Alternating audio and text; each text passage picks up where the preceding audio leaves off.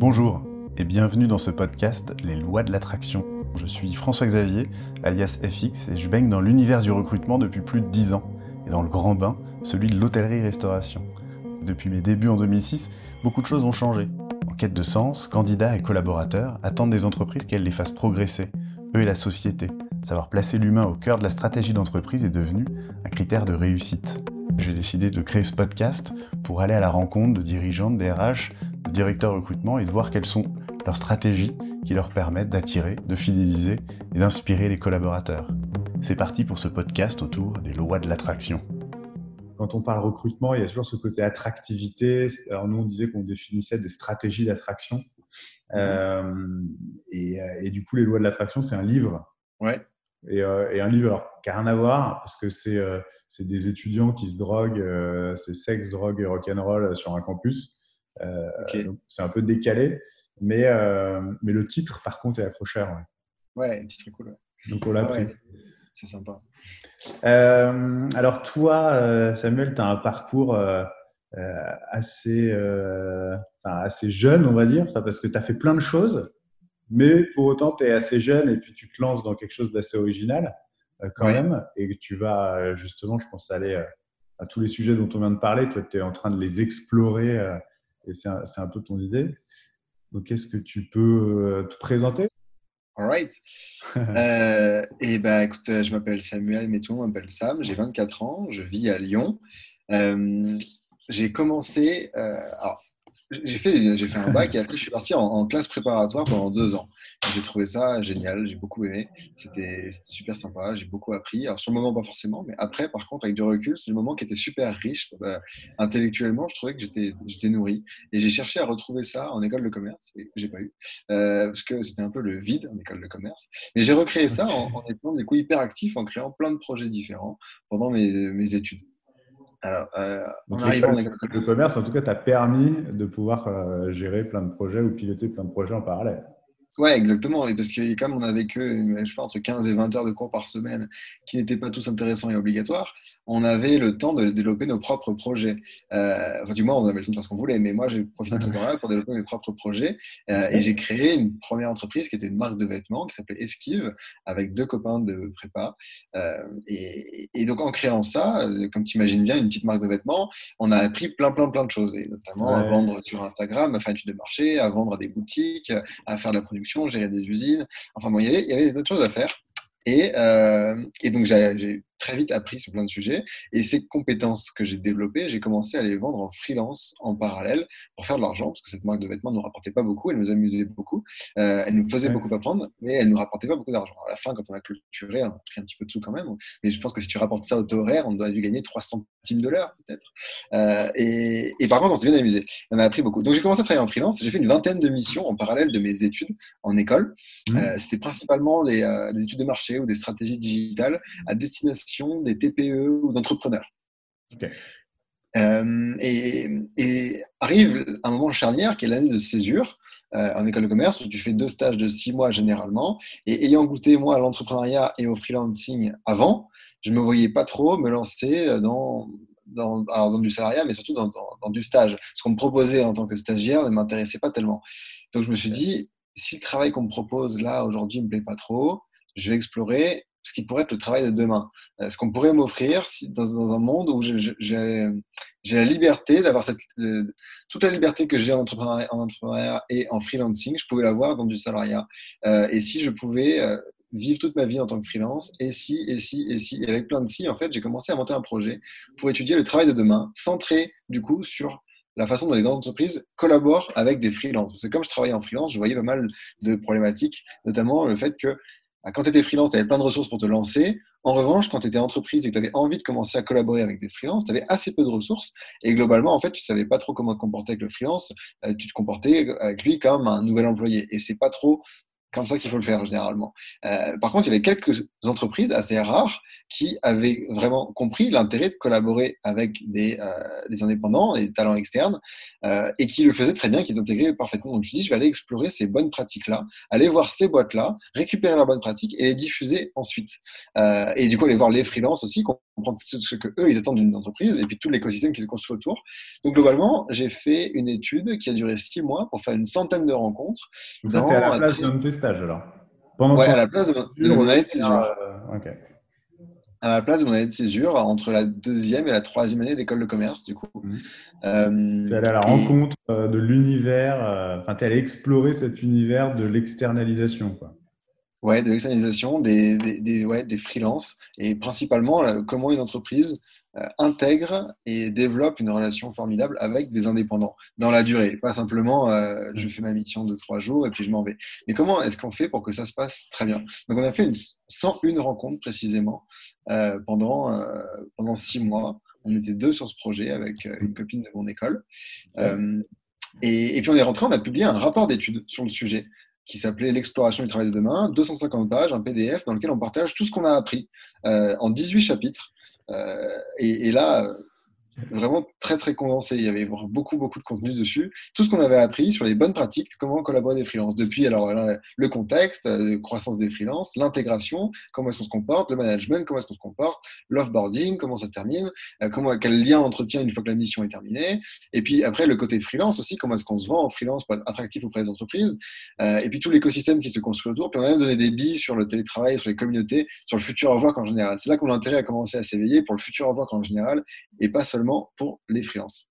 Parce que toi, en tout cas, le, biais euh, de ton exploration, c'était euh, comment faire pour que ça se passe mieux. C'était un peu un manuel. Tu es parti du principe qu'il euh, y avait plusieurs boîtes, qui, des entreprises qui faisaient appel à des freelances, mais qui le géraient mal qui le gérait assez mal en fait parce que moi de ma propre expérience et de l'expérience des freelances que j'avais autour de moi euh, c'était beaucoup de plaintes de alors la plainte classique qui est de je suis payé euh, en retard parce que je suis considéré comme un fournisseur et du coup on me paye ah à 45 bah jours fin de mois alors qu'en fait moi j'ai besoin de mes sous tout de suite.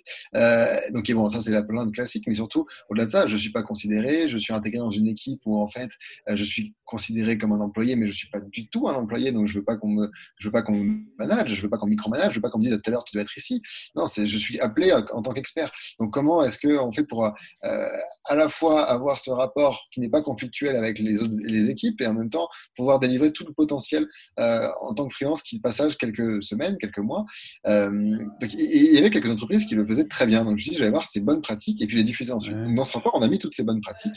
Et puis, en rentrant, ça a bien marché. Le rapport a, été bien accueilli et on m'a demandé d'intervenir en entreprise pour parler sur ces sujets-là ou pour écrire sur ces sujets-là des articles des euh, livres blancs, des tas de choses. Et, euh, donc, j'ai fait ça pendant un an en parallèle de ma dernière année d'études euh, en école. Et en même temps, j'ai monté un projet de, documentaire qui s'appelle Work in Progress, là, qui va sortir début 2021, pas sur le freelancing, mais sur la transformation du travail en général. la, baseline, c'est les différentes alternatives pour donner du sens à son travail au sein du futur of work. Ça veut dire qu'on va autant parler du sens dans son travail dans le salariat qu'en dehors du salariat, en tant que freelance, au sein d'une communauté, en tant que nomade, en tant que créateur de contenu, de passion économie. On va explorer euh, cinq pans complètement différents euh, du futur of work. Et c'est quoi, c'est quoi la, forme enfin, de ton documentaire?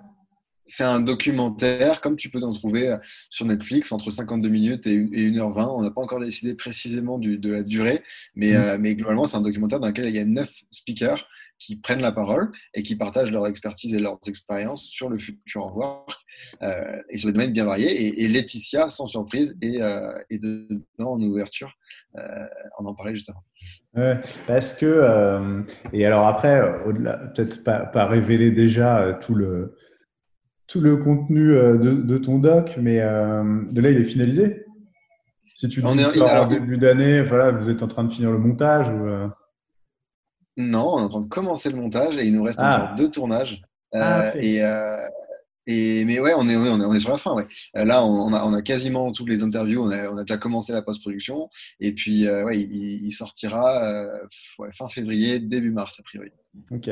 Et alors, qu'est-ce que tu peux nous dire déjà? De ce que tu as, appris pour l'instant Avec tes 101 bah, rencontres euh, sur les, sur, avec les, les freelances, euh, les entreprises, euh, c'est quoi donner du sens vers, vers, quoi on va Vers quoi on tend?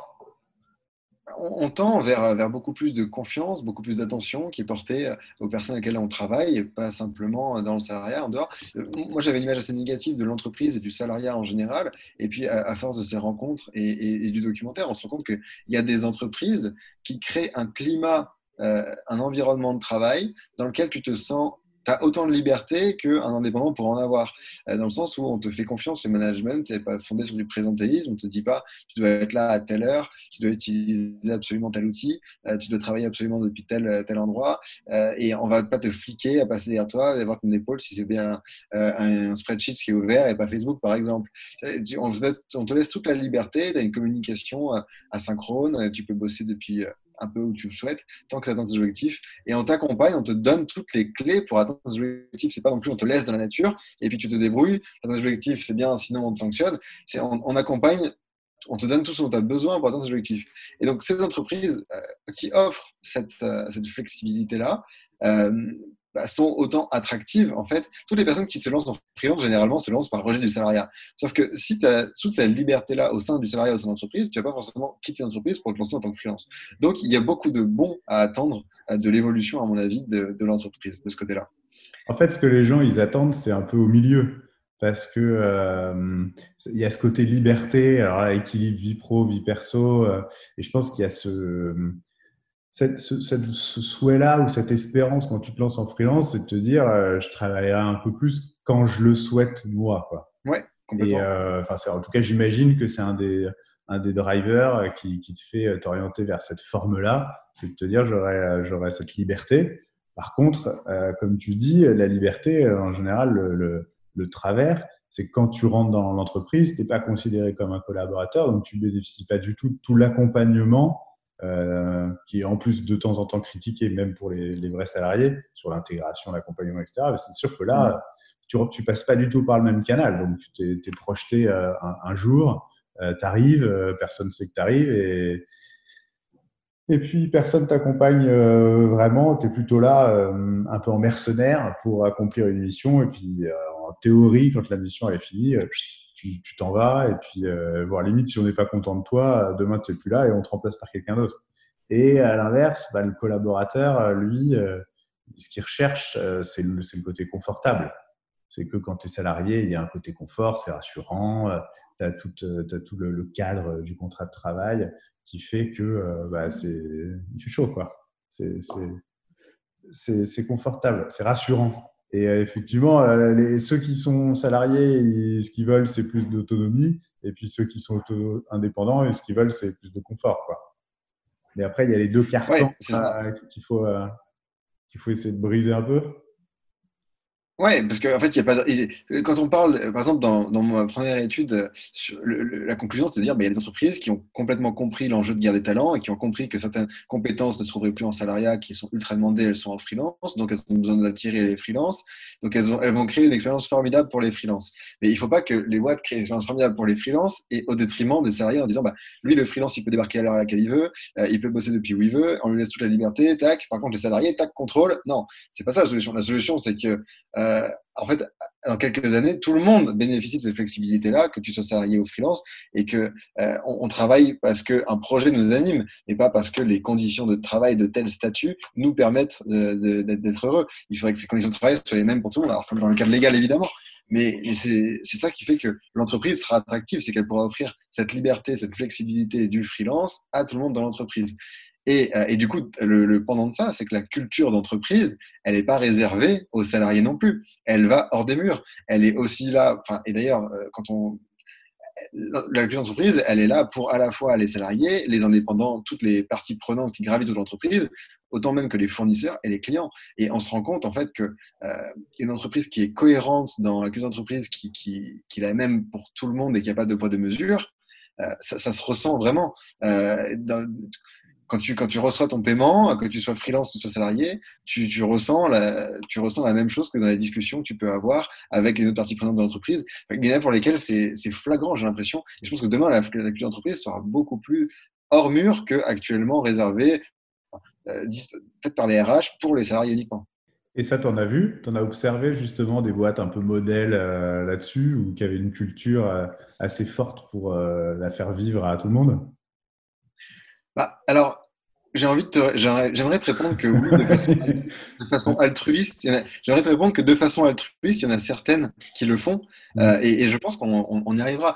tu vois, là, j'ai en tête des, entreprises qui ne sont pas à ce niveau-là, mais qui sont très, très altruistes dans, la façon dont et quand tu parles, qui que ce soit que tu parles au PDG ou que tu parles euh, à des personnes qui euh, un poste avec moins de responsabilité, tu te rends compte qu'elles sont toutes complètement alignées sur la même vision d'entreprise, la même générosité dans leurs échanges. par exemple, j'ai en tête la, Maïf, mm. que j'ai découvert parce que c'est un des partenaires du documentaire Work in Progress. Mais qui que ce soit à qui tu parles dans cette entreprise, j'ai l'impression que tout le monde est parfaitement aligné dans la même vision, dans la même de je prends le temps de te parler, je suis ultra généreux avec ce que je peux te dire, tout ce que je peux te donner, je, suis à l'écoute euh, et, ça à tous les niveaux. Tu, tu, parles avec 10 personnes différentes dans cette entreprise et c'est fou, ça, se ressent vraiment.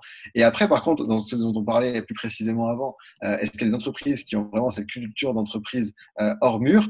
Euh, moi, j'ai l'impression qu'il y en a certaines qui, l'ont fait euh, plutôt aux États-Unis, à l'étranger, j'en ai vu plusieurs, mais pas tellement parce que euh, parce que c'était c'était altruiste, mais plutôt parce qu'elles se disent j'ai besoin d'attirer les meilleurs, donc il faut qu'on rayonne un peu partout.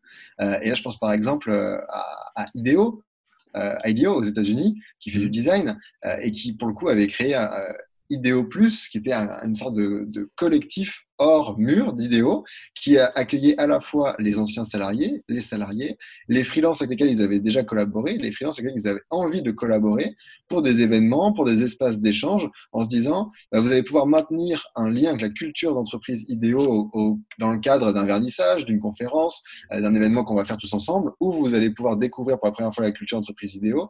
Et donc, ça, c'est une première étape qui va mixer tout le monde et qui peut-être ensuite va déboucher sur des collaborations avec Ideo ou pas. Mais là, à mon avis, enfin, tel que je l'ai perçu, c'était plutôt on a besoin d'attirer les meilleurs, donc on va rayonner en faisant ce type d'initiative. Euh, voilà. mais, oui, ça existe et à mon avis, on ira de plus en plus euh, d'entreprises hors mur. Après, là, ouais, il y a cet aspect très euh, communauté, quoi. Tu animes ton réseau d'anciens. Euh, et après, c'est vrai que c'est très. Il y, a des, il y a des secteurs où c'est beaucoup plus présent, ce côté freelance où tu as vraiment une communauté. Euh, nous, dans la, dans la production euh, audiovisuelle, par exemple, ou dans tout ce qui est création, euh, les graphistes, des choses comme ça, il y a une grosse culture d'indépendants. C'est quasiment la norme, en fait. Tu commences en free, et puis tu bosses avec des agences, des choses comme ça, avec, avec certains clients en direct. tu te lances quasiment tout le temps quand tu es graphiste euh, dans la prod là, comme ça. Et après, en général, au bout de 4-5 ans, euh, bah, tu as envie d'aller chez l'annonceur, d'aller dans l'entreprise et d'être salarié. Mais il y a une grosse culture euh, freelance. Quoi certainement parce que tu as beaucoup de, c'est du fonctionnement en mode projet et euh, même pour un graphiste, beaucoup à distance. Euh, qui, donc ça, peut se faire assez naturellement, ce qui n'est pas toujours le cas dans d'autres entreprises. Euh, et, quand tu fais un film, quand tu fais la production ou un graphiste, tu n'as pas forcément besoin à l'année. Tu as besoin pour un projet précis, tu as besoin de, ce graphiste parce que tu aimes bien sa petite patte, tu aimes bien sa petite touche. tu sais que lui, il a telle compétence, c'est ce dont tu as besoin à ce moment-là. Euh, et, du coup, tu vas monter potentiellement une équipe qui va être une mini-entreprise quelques mois qui va fonctionner ensemble très très bien. Et puis pour un second projet, tu auras besoin de profils complètement différents qui seront très très bons sur d'autres petites sous-catégories. Et donc, tu vas montrer notre équipe. Et, donc là, on, comprend bien que ça fonctionne bien sur la production euh, et sur du, sur du graphisme, sur ces métiers créatifs. Mais tout l'enjeu, euh, c'est que c'est ce fonctionnement-là arrive sur des métiers plus traditionnels, des organisations pour, pour rendre plus flexibles d'autres projets qui sont menés et qui, perdent un, temps fou parfois. Après, c'est vrai que c'est très vrai aujourd'hui pour tout ce qui est euh, informatique. Tous les profils informatiques, euh, je pense qu'ils ont envie, ou en tout cas, il y a ce ils sont euh, harcelés par toutes les ESN, dès qu'ils sortent, à mon avis, de leur, leur, école avec le diplôme de d'informatique en poche, euh, l'ESN a envie de les capter, de les prendre et ensuite de les vendre à l'entreprise.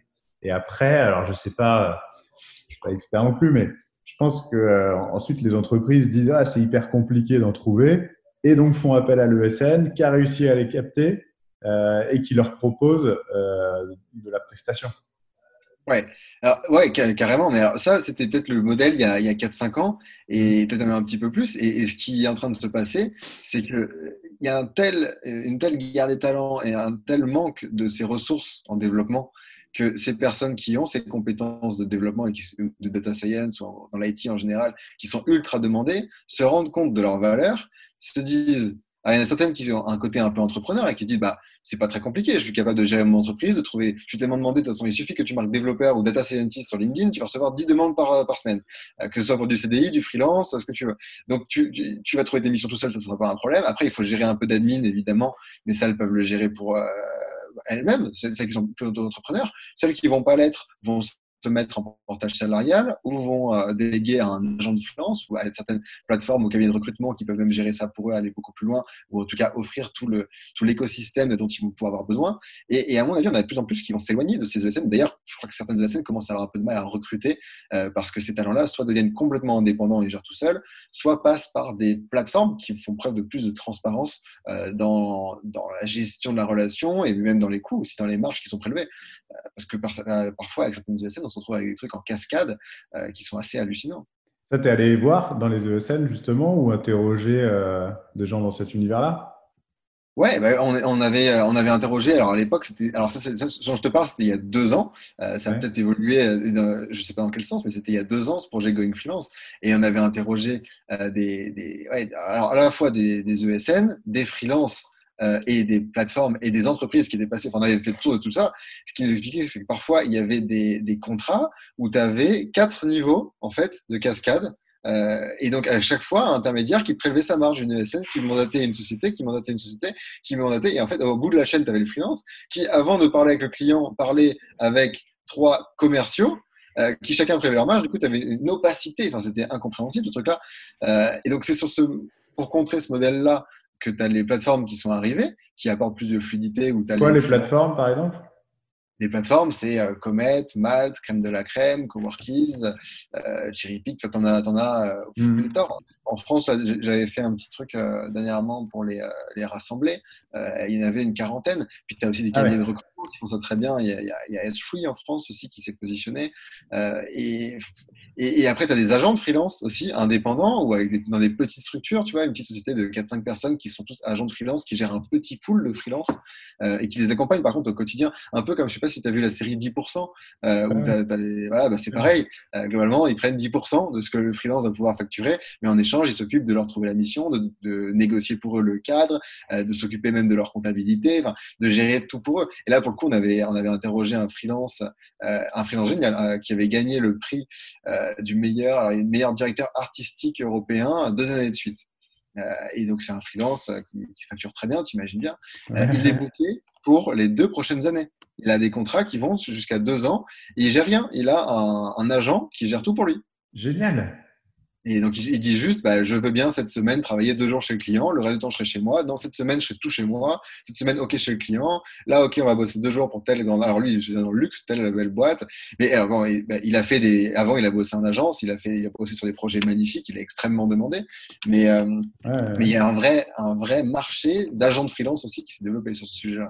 Euh, ouais, c'est un peu. Euh, alors, peut-être plus sur les métiers création comme ça, mais ça va peut-être être aussi sur l'informatique. Quoi. C'est des agents euh, qui vont te trouver les plus belles missions et puis toi, c'est vrai que tu n'as rien à faire parce que entre avoir un profil développeur et en plus être un bon commercial pour aller te vendre en entreprise, trouver la mission intéressante euh, et faire ta compta, euh, a priori, ça te demande des compétences quand même assez diamétralement opposées. Ça, c'est quelque chose que tu vas faire quand tu as peut-être 10 ans d'expérience. Au bout de 10 ans, tu as peut-être compris comment ça fonctionnait. Et ça, tu vois, on avait interrogé un à New York qui avait galéré pendant 4 ans énormément en tant que développeur, était bon d'un point de vue technique, mais n'était pas bon dans un point de vue général pour, pour penser long terme, pour à la fois se former sur les nouveaux langages, pour à la fois gérer son business, trouver des clients. Et en fait, il cherchait des clients une fois qu'il avait terminé une mission. Il n'avait pas compris qu'il fallait qu'il cherche un petit peu avant ou qu'il crée du contenu pour pouvoir euh, générer directement des leads. Et, euh, et, en fait, au bout de 4 ans, il s'est dit, c'est pas possible, je suis meilleur techniquement que d'autres développeurs. Par contre, je gagne moins qu'eux et je me tue la tâche beaucoup plus qu'eux. C'est pas normal. Donc, il s'est entouré de bonnes personnes, de mentors qui lui ont dit ben non, il faut que tu t'y prennes un peu différemment. Et, euh, et maintenant, il, enfin, ça fait, euh, quand on l'interrogeait, ça faisait déjà 4 ans qu'il se versait plus que 250 000 dollars par an. Donc, il, il, vendait plutôt bien. Euh, et, et, sur les développeurs dont tu parlais, on avait, c'était plutôt en Californie, interrogé aussi des, des, développeurs stars qui, pour le coup, eux, travaillent pour des, des Facebook, des Instagram, des Google. et et eux ont des agents aussi qui gèrent des contrats euh, pour eux. Et, en fait, ils vont d'une entreprise à une autre pas forcément d'ailleurs en tant que freelance. Et ce qui est marrant, c'est que eux, ils ont des, salariés qui se comportent comme des freelances dans ces boîtes-là. Comme elles payent toutes très bien, elles ont toutes des avantages formidables. Ce qui leur plaît chez ces développeurs, c'est plutôt les projets, les challenges techniques. Et donc, ils vont avoir des agents qui négocient pour eux des contrats sur lesquels ils peuvent bouger trois mois, six mois, un an d'une boîte à une autre. et, et la Californie ils ont un, dans leur contrat de travail quelque chose d'assez particulier, c'est que as pas, tu peux bouger d'une entreprise à une autre et faire la même chose pour la boîte concurrente le lendemain. Euh, il n'y a pas de, de, clause de confidentialité, enfin, de clause de non-concurrence. Ouais, ouais c'est ça, c'est ça, de clause de non-concurrence, exactement. Hmm. Euh, qui n'est pas la même et c'est un des rares États aux États-Unis. Donc, il y a cette possibilité de bouger d'une boîte à une autre. Donc, tu as des ah. salariés qui se comportent comme des freelances, euh, mais parce que c'est des stars et ces gens-là ont des, ont des agents aussi pour gérer pour eux les autres aspects que la technique. C'est vrai qu'après, euh, le côté euh, euh, freelance, il vient aussi contrer la rigidité du contrat de travail, en tout cas du point de vue de l'entreprise. C'est que tu prends un freelance aussi parce qu'il il y a un côté beaucoup plus confortable que de s'engager avec un CDI. Surtout pour des petites structures, il y en a qui vont te dire recruter en CDI, c'est tu te mets un boulet au pied. Quoi. Parce qu'il y a tellement de risques si ça se met à se passer mal qu'avec un freelance, c'est beaucoup moins encadré. Tu as aussi après, par contre, le côté entreprise, qui a peut-être moins euh, à l'étranger où euh, les contrats de travail sont a priori moins rigides. tu peux Alors, il y, a, ce côté liberté, mais de, l'autre côté, si l'entreprise se dit, je... alors tu as pas mal de boîtes qui se disent, je veux pas recruter un freelance moi parce que j'ai peur qu'il parte, parce que euh, ah. je je suis pas sûr qu'il va rester, il n'y a rien qui le lie à moi. et, en fait, euh, on compte que les, sur les salariés, c'est la même chose. quand tu vois le taux de turnover euh, bah, tu des entreprises qui recrutent des salariés en disant je suis tranquille, mais pas du tout. En fait, au bout de trois mois, six mois, le salarié est plus là. Donc, tu n'as pas forcément plus de loyauté de la part du salarié que du freelance quand tu vois les autres turnover. Et par contre, si tu mets côté entreprise, du coup, euh, quelqu'un qui aurait envie de recruter des talents, il ne doit pas regarder le statut en disant je me spécialise dans le recrutement uniquement de CDI ou que de CDD. En fait, il faut regarder, il faut être à la fois connecté avec les viviers de talent pour euh, les contrats long terme, mais il faut être connecté aussi avec les ESN, avec les plateformes, ces agents de freelance, et connaître tous ces viviers de talent dans lesquels tu vas pouvoir trouver la bonne personne, peu importe son statut, et d'être assez agile pour pouvoir dire j'ai besoin de cette compétence, je le recrute, et puis en fait, peu importe le statut dont dispose cette personne-là. Ce qui est important, c'est qu'il soit avec nous pour ce projet-là, et ce qui botte, c'est ce projet-là. Nous, on est capable, par contre, de mettre toute l'ingénierie administrative derrière pour qu'ils se sentent, ils se sentent bien. Après, les ESN, ils sont assez forts aussi pour euh, mettre des clauses où, euh, de, de, tu ne peux pas engager la personne à la fin, si, même si elle te plaît. Ou si tu l'embauches, euh, tu dois leur verser un an de salaire, enfin, de complètement dissuasif. Alors, tu peux rentrer dans des négos et puis tout, tout, se négocie, hein. même, un, café. Mais, mais c'est ça aussi qui est différent, c'est que si tu as envie d'embaucher, parce que c'est quand même pas le même coup si tu t'engages sur un an, un an et demi, donc, tu peux avoir envie, pour des préoccupations économiques, euh, avoir envie de voir la personne en CDI et pas en freelance. Bien sûr. Après, il faut que la personne ait envie, et généralement, ils n'ont pas toujours envie, les, les freelances, de passer en CDI derrière. Euh, quand, tu regardes les. les, euh, ah, mais il faut leur donner envie. Ah oui, eh ben, carrément, il faut leur donner envie. Mais Parce qu'après, un contrat de travail, il oblige que l'entreprise. Les, les, gens, ils sont toujours libres de partir quand ils veulent. Bien sûr. Complètement. Et oui, c'est pour ça. Et c'est pour ça que il n'y a pas d'argument pour dire je recrute un, je recrute un, je veux que des CDI parce que j'ai peur que le freelance en aille et pas de loyauté. Euh, au contraire, ton CDI pourra aussi partir quand il en aura envie. Donc il n'y a pas d'argument ces sociétés-là qui dit je, je, me ferme les yeux au freelance. Non. Et, c'est quoi les, chiffres alors euh, Est-ce qu'il y a plus de freelance? Est-ce qu'il y aura plus de freelance? Vu le contexte actuel, justement, peut-être que les entreprises, elles vont être plus frileuses à l'idée de, reprendre des gens en CDI. Souvent, on dit qu'en période de crise, bah, d'abord, euh, c'est l'intérim qui repart. Euh, et, qu'en fait, quand l'intérim repart, c'est un indicateur qui dit que bah, ça y est, euh, les, embauches vont repartir. Parce que l'intérim, c'est une forme de freelancing, hein. Enfin de contrat comme ça. Et, alors, c'est quoi les. Qu'est-ce que tu vois, toi, en ce moment? Qu'est-ce que tu prévois? Qu'est-ce que tu présages? En, termes de chiffres, pour se représenter, les freelances, c'est à peu près un million de personnes en France. Euh, c'est une catégorie qui est, en très forte augmentation euh, parce que je crois que sur les dernières années, il y a eu une augmentation qui était de l'ordre de 90%. C'est, euh, et donc, c'est une des catégories d'indépendants qui est le plus en croissance sur, sur, ces dernières années. Après, là, en termes de tendance avec la crise, Là, quand tu dis indépendant, c'est tout confondu? Auto-entrepreneur, intérimaire, freelance euh? les, ouais, les, les, indépendants, en fait, c'est une énorme famille dans laquelle tu as à la fois les médecins, les avocats, qui sont toutes les professions libérales, mais qui sont réglementées. Ce sont des indépendants aussi. Mmh. Euh, et puis après, tu vas avoir les consultants, les graphistes, les développeurs, dont on parle comme des freelances. Euh, quand je parle de freelance, c'est ces personnes-là, du coup, qui, qui, sont un million. mais les indépendants en général, je crois que c'est un peu plus de 3 millions, 3 millions 4, D'accord à, vérifier des chiffres, mais ouais, je crois que c'est ça. La proportion, par contre, qui grandit le plus, c'est la proportion des freelances, euh, celle des dernières années. Et là, avec la crise, bah, il y, a un peu deux tendances, mais je pense que c'est la tendance dont tu parlais qui est, qui est la plus prédominante. Euh, c'est qu'effectivement, il y, y, a de plus en plus de personnes qui vont se dire, euh, avec la crise, en tant que freelance, effectivement, c'est quand même compliqué de, de, vivre avec la crise. Euh, et on était quand même pas trop mal en salariat. Si tu t'es lancé en tant que client juste parce que tu avais envie d'être ton patron, euh, tu dis Ah, bah là, j'ai plus le droit au chômage. Ah, j'ai plus les mêmes protections non plus euh, sociales. Tu dis c'est quand même pas mal le salariat. Ça, je pense, c'est une petite partie des freelances qui se sont lancés, mais sans vraiment faire le tour de la question de ce que c'était vraiment d'être freelance. Le fait de devoir trouver des émissions, gérer son administratif, d'assumer le fait que tu as beaucoup, beaucoup d'incertitudes, et notamment en période de pandémie, c'est beaucoup plus compliqué. Euh, en revanche, tu as aussi pas mal de personnes qui se sont posées euh, et qui, au moment du premier confinement, se sont dit Mais en fait, à quoi sert mon travail? Euh, Est-ce que ça a du sens, le job que je fais? Est-ce que je suis vraiment épanoui dans ce que je fais? Et notamment avec la, dichotomie que tu as eue entre les métiers essentiels et les métiers non essentiels. Je dis, ah, je suis en maison, moi, je fais un métier non essentiel. Et puis, en fait, mes réunions que je fais à longueur de journée, est-ce que ça apporte vraiment de la valeur? Est-ce que je fais quelque chose qui me plaît? Et donc, je pense que tu as plein de gens qui se sont dit, bah, c'est le moment, et j'ai plein d'exemples d'ailleurs en tête là, de, gens qui étaient salariés et qui euh, ont choisi au moment de la pandémie pour quitter le salariat et se dire, bah, je me lance en tant que freelance maintenant et je vais créer mon propre cadre de travail qui me plaît. Euh, et, je pense que du coup, de l'autre côté, côté entreprise, la tendance, comme tu dis, elle, va être de, faire appel à ces freelances. Parce qu'il y a le côté flexibilité euh, d'un côté, euh, et puis parce qu'il y a le côté de maintenant qu'on travaille à distance, qu'on est dans un état d'incertitude, où on mène des projets pas forcément sur deux ans, mais plutôt avec une visibilité à deux, trois mois, six mois, bah, c'est plutôt des personnes qui sont déjà très compétentes, déjà habituées à cette incertitude, qui peuvent travailler dès maintenant, enfin dès demain, dès après-demain, depuis chez elles, avec lesquels on va avoir envie de travailler. Euh, et, et, donc, je pense que pour le coup, euh, les entreprises vont avoir de plus en plus recours aux freelance. D'ailleurs, quand on regarde les chiffres des plateformes qui repartent à la hausse, là, euh, c'est le cas. Les, les, les, entreprises ont recours massivement aux, freelance. Il y a eu un gros coup d'arrêt au premier confinement, évidemment. C'était les premières dépenses qui ont été coupées. Mais là, c'est bien reparti. Et, à la fois pour les plateformes françaises, tout comme pour les plateformes au niveau mondial, sur les plus grosses plateformes, les, les Upwork, les alors Fiverr, ça c'est pour des tâches qui sont plus, plus petites, mais c'est c'est le même principe. Les se lanceront par défaut aussi, euh, où en fait, il n'y a plus de job. La façon de travailler, c'est de me bouger moi-même pour trouver mes propres missions. Donc, le statut d'auto-entrepreneur est quand même très simple parce qu'il se crée en 5 minutes et je peux bosser euh, directement.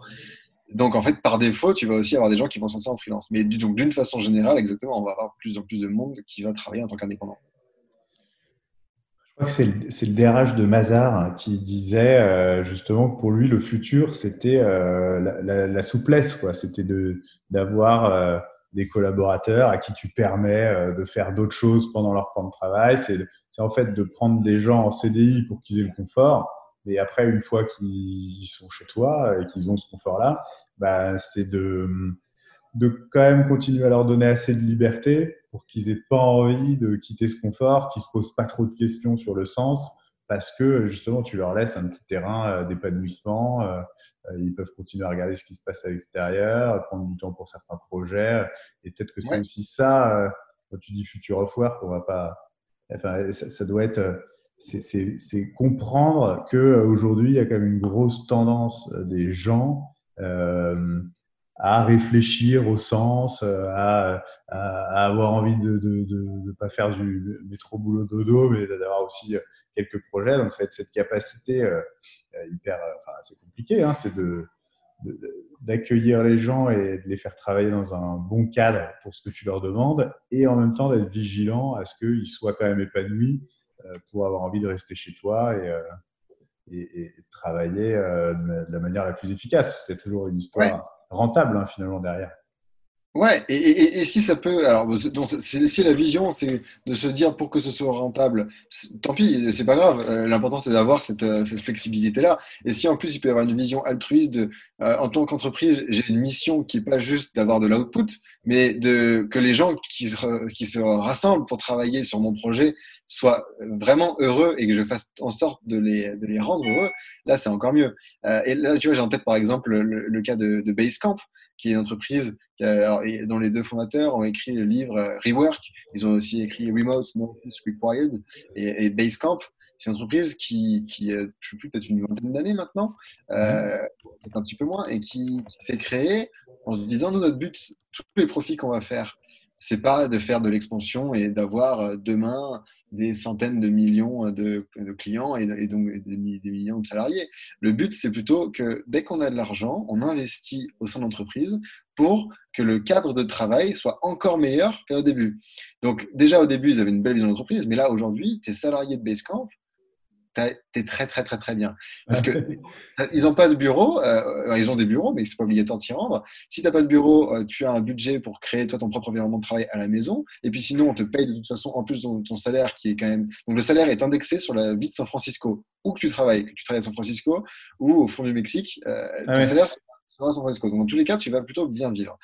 et puis, au-delà de ça, on va te donner chaque mois un peu plus pour que tu aménages bon, tu puisses aller en coworking, euh, un petit peu plus pour que tu puisses faire du sport à, dépenser pour ton bien-être physique, un petit peu plus pour ton bien-être aussi mental. Il va y avoir régulièrement, comme on est à distance, des moments d'équipe, des séminaires, des retraites. Je crois que les deux, les deux fondateurs, les deux cofondateurs euh, ne se vivent pas dans la même ville euh, et ne se voient qu'une à deux fois par an, même entre eux. Donc, toute l'équipe est habituée à la culture de l'écrit, à la communication asynchrone, à travailler à distance. Mais la vraie vision d'entreprise, moi, que j'aime beaucoup derrière tout ça, c'est de dire dès qu'on a de l'argent, alors on va s'agrandir un petit peu, mais surtout on va investir pour que ce soit encore plus agréable et qu'il y ait un environnement de travail qui soit formidable pour tous les salariés. Et, et c'est pas juste parce qu'on veut les retenir, parce qu'on veut avoir les meilleurs. Évidemment, ils ont les mmh. meilleurs dans telles conditions. Mais, mais parce que le but de l'entreprise n'est pas de faire l'argent pour faire l'argent. Le but de l'entreprise, c'est de créer un, cadre de travail formidable. Et ça, je trouve que cette vision, elle est, belle, elle est très rare, et c'est pour ça qu'elle mérite d'être soulignée. Et le but d'ailleurs, c'est pas que toutes les boîtes de demain se créent en imitant ça, mais c'est que si, avec leurs livres et avec leurs différents articles qui partagent leur vision, quelques entreprises puissent prendre une petite idée à droite, une petite idée à gauche, récupérer quelques bienfaits, et ben ça, c'est formidable. Et euh, ouais, parce que cette, ce volonté humaniste, bah, tu vois, on l'a entendu euh, dans l'épisode de podcast juste avant. Euh, c'est la directrice recrutement de d'Octolib. En fait, le, patron de Doctolib, Stan, et, et, lui, il a deux objectifs c'est révolutionner le monde de la santé et faire de sa boîte une belle aventure humaine c'est vraiment, il y, a les, deux choses. Quoi. Donc, il, doit le partager complètement avec Basecamp. Mais, euh, mais après, donc ça, c'est-à-dire que c'est un objectif euh, intrinsèque. Il a ça, il a ce, souhait-là euh, de, donner une bonne qualité de vie pro à ses, aux collaborateurs qui rejoignent son entreprise. Mais après, je pense qu'il y a aussi, alors qu'il y a un argument qui est difficilement défendable devant pas mal de, de patrons peut-être. Mais, mais moi, je pense qu'il y a quand même aussi des arguments euh, d'efficacité et de rentabilité. Où, euh, tu vois, par exemple, un des gros sujets quand tu parles recrutement, ça va être le coût du turnover. C'est de dire, OK, on a du turnover. Le turnover, c'est un coût. Le fait que des gens qui, au bout de deux, trois ans, euh, nous quittent, ben ça, c'est un coût qui est très difficilement mesurable et qui est, et en plus, qui est rarement mesuré. et, et, du coup, c'est vrai que cet argent-là, si tu dis, bah, OK, rien que ça, on, l'estime, on le prend et on investit pour que les gens aient moins envie de partir. Bah, en plus de ça, tu vas commencer à, rentrer dans cet aspect assez, agréable de faire vivre aux gens euh, qui, dont tu partages le quotidien des moments agréables. Et en plus de ça, eh ben, forcément, euh, tu vas finir par baisser tes coûts liés au turnover. Et puis peut-être que plus les gens sont heureux, mieux ils travaillent. Peut-être qu'ils vont être un petit peu plus euh, proactifs, créatifs, qui vont t'apporter d'autres choses. Enfin, Bien sûr. Et ça, ça a je pense qu'il y en a qui le font, alors que euh, c'est pas du tout par conviction. Ouais, c'est intéressant. Mais tant pis, en fait, c'est pas grave. Euh, ouais, tant, mieux, tant mieux. plutôt tant pis. Euh, peut-être que ce sera intéressé et c'est pas grave. Tant que pour atteindre ce but, de cet intérêt, ils, ils, apportent un cadre formidable de travail à leurs salariés et leurs freelance et tous les, les, parties prenantes de l'entreprise. Tant mieux. alors Basecamp, ça c'est chouette d'avoir des, des, exemples comme ça. Il y en a d'autres tu, souhaitais, tu, citais la Maïf pour une très belle culture d'entreprise, la Basecamp pour, pour le côté humaniste des fondateurs. Est-ce qu'il y a une autre boîte, peut-être française, qui t'a ah, et justement, que je pourrais, des gens que je pourrais l'interviewer, avec qui ah, je pourrais parler. En France. Euh, alors, il y a, oui, il y en a plusieurs. Alors, il y a plein, il y a plein de boîtes que j'aime beaucoup. Alors, j'aime beaucoup, euh, j'aime beaucoup Shine. Je ne sais pas si tu connais, mmh. c'est une banque pour les indépendants. Ils, ont, alors, ils sont certifiés B Corp depuis, euh, depuis peu de temps. Et surtout, alors, ils ont une initiative qui, qui, me plaît beaucoup, moi. Tout à l'heure, tu, tu, disais euh, laisser de la flexibilité à tes salariés pour qu'ils n'aillent pas, voir, ils pas voir ailleurs. Euh, eux, ce qui, donc, ils se sont dit un peu la même chose. Et ils se sont dit, un jour par semaine, on va laisser nos salariés travailler en tant que freelance pour d'autres entreprises. Ah, carrément. Ça, c'est complètement dingue. Donc, ils ont modifié les contrats de travail pour mmh. que tu puisses travailler légalement pour d'autres boîtes, en tant que ça, évidemment pas les concurrents, mmh. mais, euh, mais tu puisses travailler en tant que freelance un jour par semaine, euh, par mois. Et, d'ailleurs, au-delà de, parce qu'en fait, ils se sont rendus compte qu'il y avait déjà dans la boîte qui le faisait sur leur temps libre, mais que là, c'est officiel, c'est une communication. En fait, ton, ton, boss te dit, va travailler pour d'autres sociétés. Et ça, ça crée plusieurs, euh, plusieurs avantages. Le premier avantage, c'est que bah, ton, ton salarié qui a envie d'explorer d'autres choses qui ne sont pas forcément liées à son métier. D'ailleurs, j'avais interrogé euh, plusieurs personnes chez eux. Ils m'avaient expliqué qu'il y en avait un qui était développeur et qui en fait était passionné par la photographie. Et donc, travailler sur ce temps-là en freelance en tant que photographe, pas en tant que développeur du tout. Euh, euh, et, donc, ça, c'est chouette parce que tu as, forcément d'autres compétences que tu peux pas forcément euh, mettre à profit dans ton activité principale, mais que tu peux faire sur, un autre projet. Donc ça, je trouve ça chouette. Et puis au-delà de ça, c'est de se dire, bah, mes, mes employés vont aller voir d'autres cultures d'entreprise, d'autres techniques, d'autres choses ailleurs, et peut-être vont pouvoir polémiser tout ce qu'ils ont vu, ce qui se passait de bien ailleurs, chez nous, et partager ce savoir qu'ils ont appris à leurs collaborateurs et pour notre entreprise. Donc ça va enrichir la culture. et puis surtout, ils vont se dire, bah, l'herbe n'est pas forcément plus verte ailleurs euh, ils vont assouvir leur curiosité en allant voir à droite à gauche, les hommes, en fait, on, est quand même plutôt bien chez Shine.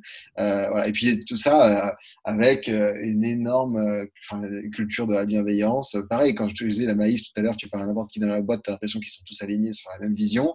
Shine, c'est la même chose. Je parlais à une dizaine de personnes chez eux aussi.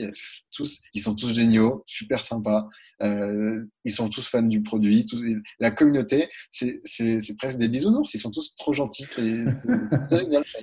Euh, donc, je te recommande d'aller d'aller interroger chez Shine. Euh, bah, N'importe qui dans la boîte, à mon avis, sera un bon interlocuteur. Ouais, ou la personne qui justement cultive ça. Ouais, bah, ça sera Mathilde alors. C'est Mathilde, la VP People and Culture. Euh, Mathilde ah bah, Khaled, elle ça très bien. Ah bah, parfait, cool. Est-ce qu'il y a quelque chose dont on aurait dû parler, Samuel?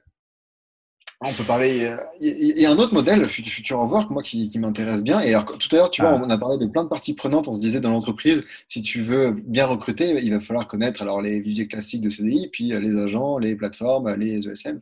Il y a un autre vivier dont on n'a pas parlé qu'il faudra aussi connaître si tu veux bien recruter dans ton entreprise demain. Mmh. C'est les collectifs de, freelance. Euh, il y, a un nouveau modèle qui se crée et qui, alors là, pour le coup, est, complètement est, concurrentiel du, est concurrent du modèle des agences. Et en fait, c'est des collectifs de freelance qui n'ont pas de forme précise, prédéfinie, mais tu vas avoir des collectifs de 10 freelances, de 100 freelances parfois, plus ou moins soudés, qui se réunissent plus ou moins souvent, certains qui travaillent que sur les mêmes projets ensemble, certains qui travaillent parfois ensemble, parfois sur un projet de leur côté. Mais ça, à mon avis, on va en avoir de plus en plus. Euh, on, en, on, en, montre un dans le documentaire Work in Progress, euh, qui est euh, qui est Loukoum, à travers l'expérience de Louise, qui a créé qui a créé son collectif. Et, il y en a un autre en France qui est du côté de Bordeaux, qui s'appelle le collectif Cosme, avec avec Pauline qui gère ça très bien. Et, et, et, ils ont de très beaux contrats. Et il y a des entreprises qui leur font confiance plus que pour une agence, en se disant bah, on va faire appel à un collectif parce que le collectif, on sait que c'est des gens qui sont habitués à travailler ensemble toute l'année, euh, qu'ils ont l'agilité de, des indépendants. Et il n'y a pas forcément de forme tu vois, juridique derrière. C'est peut-être juste une marque, le collectif. Mais il y a des euh, process de travail, il y a des façons de collaborer qui sont répétées mission après mission, qui font que ça fonctionne bien. Super. C'est une bonne chute, ça. C'est un modèle, en tout cas, auquel moi, je crois beaucoup. Et, euh, je pense qu'on en verra de plus en plus dans les prochaines années. donc, Pauline pourrait être très, très, très chouette à interviewer, ou Louise aussi mais tu me verras dans le documentaire, Louise. Pauline et Louise, ok.